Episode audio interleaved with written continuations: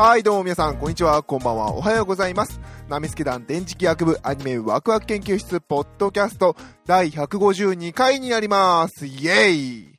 はい、ということで、ね、えー、このラジオは二次元の面白さを語り合い知っていくをテーマにね、パーソナリティがそれぞれの視点で見たアニメの感想を語り合い、新たな視点を持ってもっとアニメを楽しく見ていこうというラジオ番組になっております。ということで、えー、今週もパーソナリティは私、電磁気学一人でお送りしていきたいと思います。はい、ということでね、えー、今日は、えーと、日付が多分ね、アップした時には変わっていると思うので、えー、5月26日日本ダービーイエーイおかしいな、いつまで、いつまで俺競馬の話ばっかするのやったんだろう。まあまあまあまあまあ、まあ楽しみですね。まあそんなことでね、あのまあ日本ダービーは置いといて、はい、ということでね、えー、今週はタイトルにもあります通り、えー、プロメアの感想を、えー、話していこうかなと思います。えー、っと、そう、プロメアでいいよね。タイトルプロメア。えー、劇場アニメですね。トリガーの、えー、新作劇場アニメで5月24に、あのー劇場公開されました。今回はね、結構早めに見に行って、えー、感想を上げさせていただいております。あー、そんなにネタバレは喋らないと思います。はい。まあ、ネタバレ、まあ、あの、プロモーションビデオを見ていただければわかると思うけど、ネタバレもクソもない、なんか、あー、こいつが活躍すんのねぐらいの、あの、予想した通りの内容だと思います。あの、あの、期待を裏切らない。えー、爽快感あふれる、えー、素晴らしい作品でした。そうですね。一言個人的な、個人、まあ、全部個人的な意見なんですけど、あの、一言言わせてもらうなら、あの、見て。あのね、ああ、多分ね、いろんなことをいろんな人が言ってると思うんですけど、私が言いたいのはね、抜群の音楽なんで見てください。抜群の音楽です。かっこいい。これは素晴らしい。これはかっこいい。すごい。びっくりしました。あのですね、正直な話、トリガー作品って私あんまり見ないんですよ。あの今回ね、まあもちろんね、グレン・ラガンっていう作品があるのは知ってます。キルラキルっていう作品があるのは知ってます。えー、リトルウィッチ・アカデミアっていう作品があるのも知ってます。えー、でも見てないんです。リトルウィッチ・アカデミアだけ一番最初の1話をネットフリックスで見たかなぐらいで、キルラキルもね、見たいなと思いながらまだ見てなくて、グレン・ラガンはなんか鬱陶しそうだなと当時思って見なかったっていう感じですかね。あとはまあ当時はね、えー、録画主体だったんで、なんか、うん。で、日曜かなんかでしたっけ？あの、週末の朝とかにやってたはずで、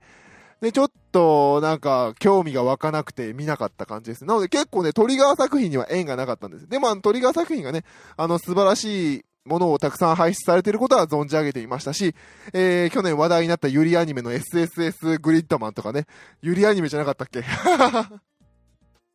まあまあまあ。えー、そのね、えー、作品ですと。えー、完全オリジナル長編アニメーションか。えー、脚本が、えー、えー、中島かずきさん。で、監督が今、今石さんでいいのかな？えー、ということでね。えー、まあ、ストーリーを簡単に、えー、言うと、世界大炎上という現象が起きましたと。えー、全世界の半分が消失する未曾有の悲劇が起きたのは、今から30年もの前のこと。その引き金となったのは、突然変異で生まれた炎を操る新人類バーニッシュの出現であると。現在、バーニッシュの一時、えー一部攻撃的な面々、まあ、テロリストですね。えーマッド・バーニッシュっていう人たちが、えー世界にね、こう火を撒いていると。で、まあ、それを止めるべく、えー動いている主人公、えーが、あのーまあ、戦いますと。火消し屋さんですと。いうお話ですと。まあ、あの、ストーリーをね、見ていたら、まあもう、こんなのね、プロモーション見て見ていただければわかると思いますし、えー、ストーリーはね、全然難しくないというか、まあ、あの、基本的にあの、あれですよ。X メンとかあんなのと一緒にね、こう、ミュータントとあの、人間との考えとかね、あの、その人間関係の難しさ、あのー世の中に溢れてる、それぞれの立場の人間の、あのー世の中のね、問題提起をこう、ミュータントを使って表してるっていう作品ですね。うん。まあ、あの、悪い言い方だったらありきたりですけれども、確実に王道で、あの、常に考え続けなければいけない、えー、なんですかね、あのーテーマを取り扱っている作品になりますけれど、まあね、そんな小難しいことはどうでもいいと。あーそんなぐらい、えー突き抜けて駆け抜けている作品ですね。ある種、作品を作るんであれば、これぐらいけあの突き抜けるべきであろうと、えー思わされる、えー作品でしたね。本当に、あー、ここまでやるかぐらいの、えー、素晴らしさですね。はい。そうですね、やっぱり私が感じたのは、まあね、あのー、パンフレットにも書いてあるんですけれども、一つはやっぱりこう、ビビッドなカラーリングですね。そのバーニッシュ炎を操るミュータントたちのお話なんで、炎がいっぱい出てくるんですよね。で、その炎をどう表すかっていうので、ただただ炎の、あの赤い炎じゃなくていろんな色の炎が出てきたりとかして、あの、例えるならばあれですね、あのエウレカセブンのあの爆発の煙がピンクとかじゃないですか。あんな感じの、えー、表現がされていますと。で、もそことかね、またもちろん他のキャラクターだとか、あの、その他諸々の色がすごくビビッドなカラーでね、結構、あのー、ある意味日本的じゃない。うん。そこはすごくね、とんがっててよかったなって思います。で、まあ、あとはあのトリガーさ、あの、グリッドマンでもあったね、トリガー作品らしい、すっごいぐるぐる、まあ、劇場だしね、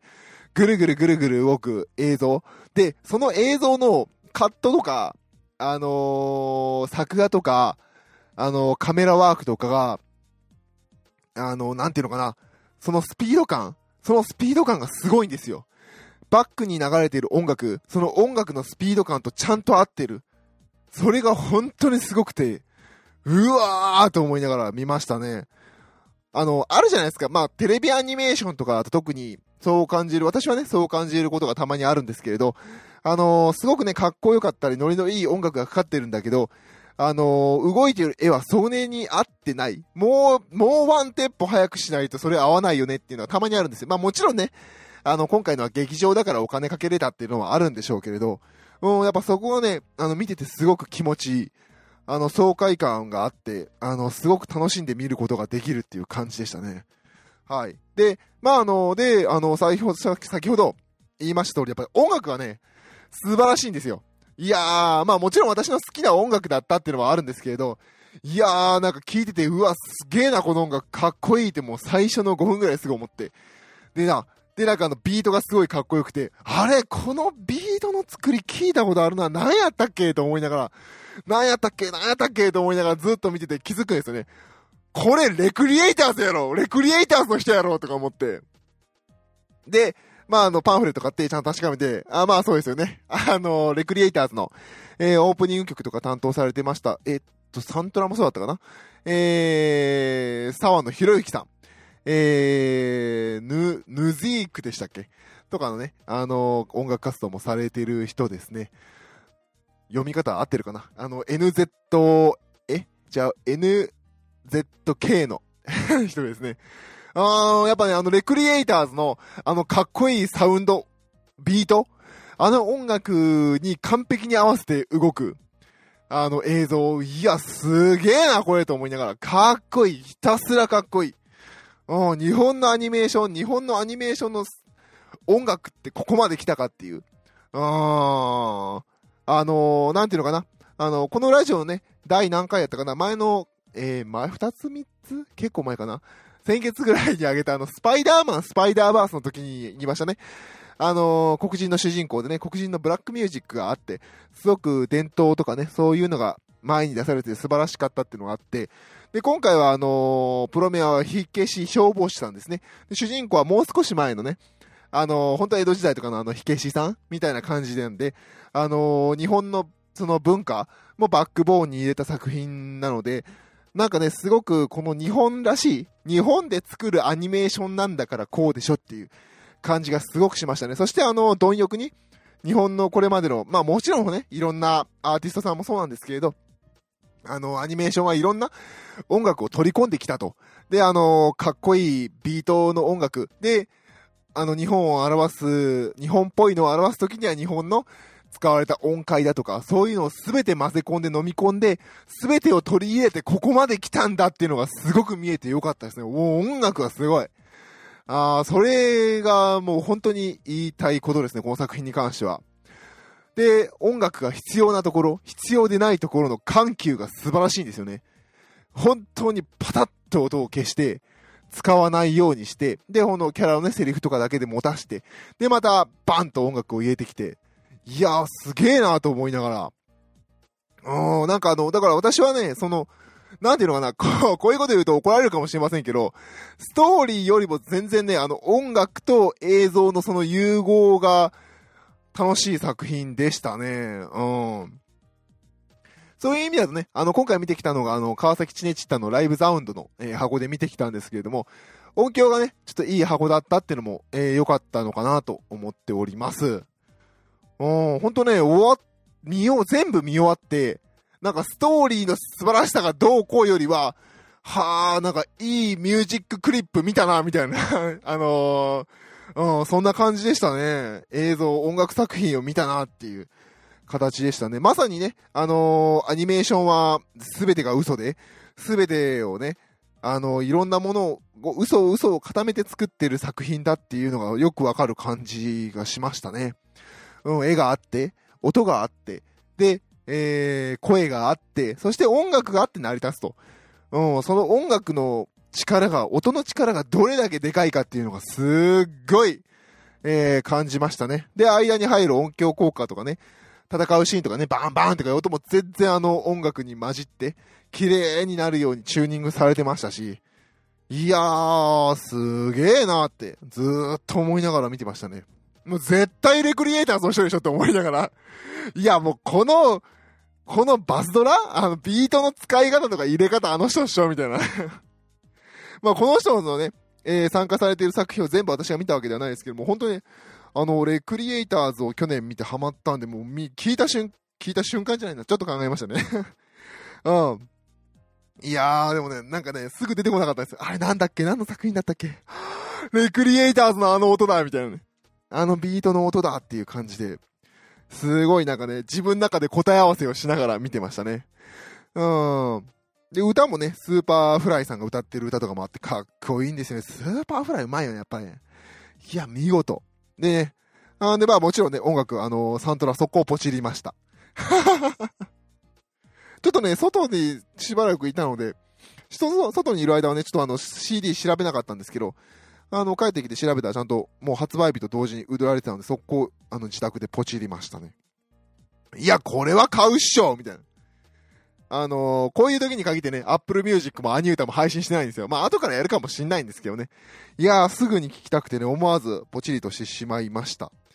いやー、なんかね、音楽ほんと素晴らしい。映像もね、すごい綺麗で素晴らしかったですけど、ほんと良かった。いやー、いいもん見たわっていう感じでしたね。うん、いい音楽浴びたっていう。そういう作品でしたね、私の中では。うん。いや、どうなんですか？これ音響監督、まあもちろん音楽も良かったし、その音楽の選び方、入れ方の音響監督もさ、も素晴らしかったし。いや、これはすごい。これはすごい。何よりもやっぱ、あのー、映像も、ストーリーも、音楽も含めて、かっこいい。これが俺の思うかっこいいなんだを確、完全に貫いて、それをぶつけて、ちゃんと一つにまとまってるっていうところが、すごくすごく感じた作品ですね。うん。俺らが思うかっこいいはこうなんだと。お前らはどうだという、そういう作品でしたね。うん。かっこよかった。本当に音楽かっこよかった。あの音楽、あれ、ああいうビート、いいよね。なんか、今時でもあるし、で、オールドディーズの、あのね、パンフレットも書いてますけど、ね、オールディーズの曲とかもあってね、バランスも素晴らしいし。いやー、なんかね、うん。いいミュージッククリップだったなっていうのが、えー、私の感想になります。あー、まあね、あのー、いろんなね、他の人はね、あの、いろんな他の人の感想もね、チラチラとツイッターとかで見たんですけどね、結構あの、あの、なんですか、あの、今回あの主役級の人たちがね、全部あの、舞台俳優さんとか、えー、テレビ俳優さんが選ばれているのでね、その演技も良かったよっていう、えー、話もあって、まあ私もね、全然あの、問題なく、えー、見れたんで、あの、良かったんじゃないかなと思います。まあね、あの、めんどくさいオタクとしてはね、やっぱりこう、普段からね、声優活動をしてる人たちが、こういう素晴らしい作品の主役の、ザオ劇場版の時だけ、あの、いつもやってない人たちがポッと出てきて、あの、取られるのはね、あのー、めんどくさいオタクとしては悔しいなと思う感じもありますけど、まあ、あの、ポットで出てきて、ポットでって言い方よくない、ちゃんとオファーされて、えー、野球を演じられてるんですけどね、まあ十分、えー、いい、素晴らしい演技をされてたと思います。まあそんなことより私は音楽ですね、やっぱり。あー、そこが素晴らしい。ほんとその一言に尽きるって感じでしたね。あー、言い方良くないけど、ストーリー途中でどうでもよかったもん。どうでもよかったっていうか、まあ、そうなるよねっていう感じでずっとなんか王道なんでね。あの、もう、この年になっちゃうとそうだよねって思う感じでしたね。ある種、まあ悪にね、立ち向かっていくんだけれど、最後主人公が全てを飲み込んで全員を守る形は良かったんじゃないかなと思います。あ、オチ言っちゃった 今ネタバレあったんで切ってください。はい、えー、ダメな人は、まあまあまあまあ。あのー、私が言いたいのは、言って音楽を聴いてくれと。素晴らしい。ほんと素晴らしい。そういうところでした。日本らしさ、日本がこれまで歩んできて吸収してきたもの。で、に、その今の日本が、えー、かっこいいと思うものの一つ、日本の作品を作るトリガーが、かっこいいと思うものを一つ、あのー、作りきったのが、えー、今回のこのプロメアかなというのが、えー、私の印象でした。えー、まだまだね、見てない方は、えー、ぜひぜひ、えー、見てみてください。音楽かっこいいです。抜群にかっこいいです。楽しめます。えー、一瞬、本当終わった後は、あのいいもん見たなっていう感じができると思うので、ぜひぜひ、えー、お時間があるなら、えー、見てみてください。はい、えー、ということで、今週は、えー、劇場版アニメーションの、えー、プロメアの感想をお送りいたしました。えー、パーソナリティは私、電磁気役でした。どうもありがとうございました。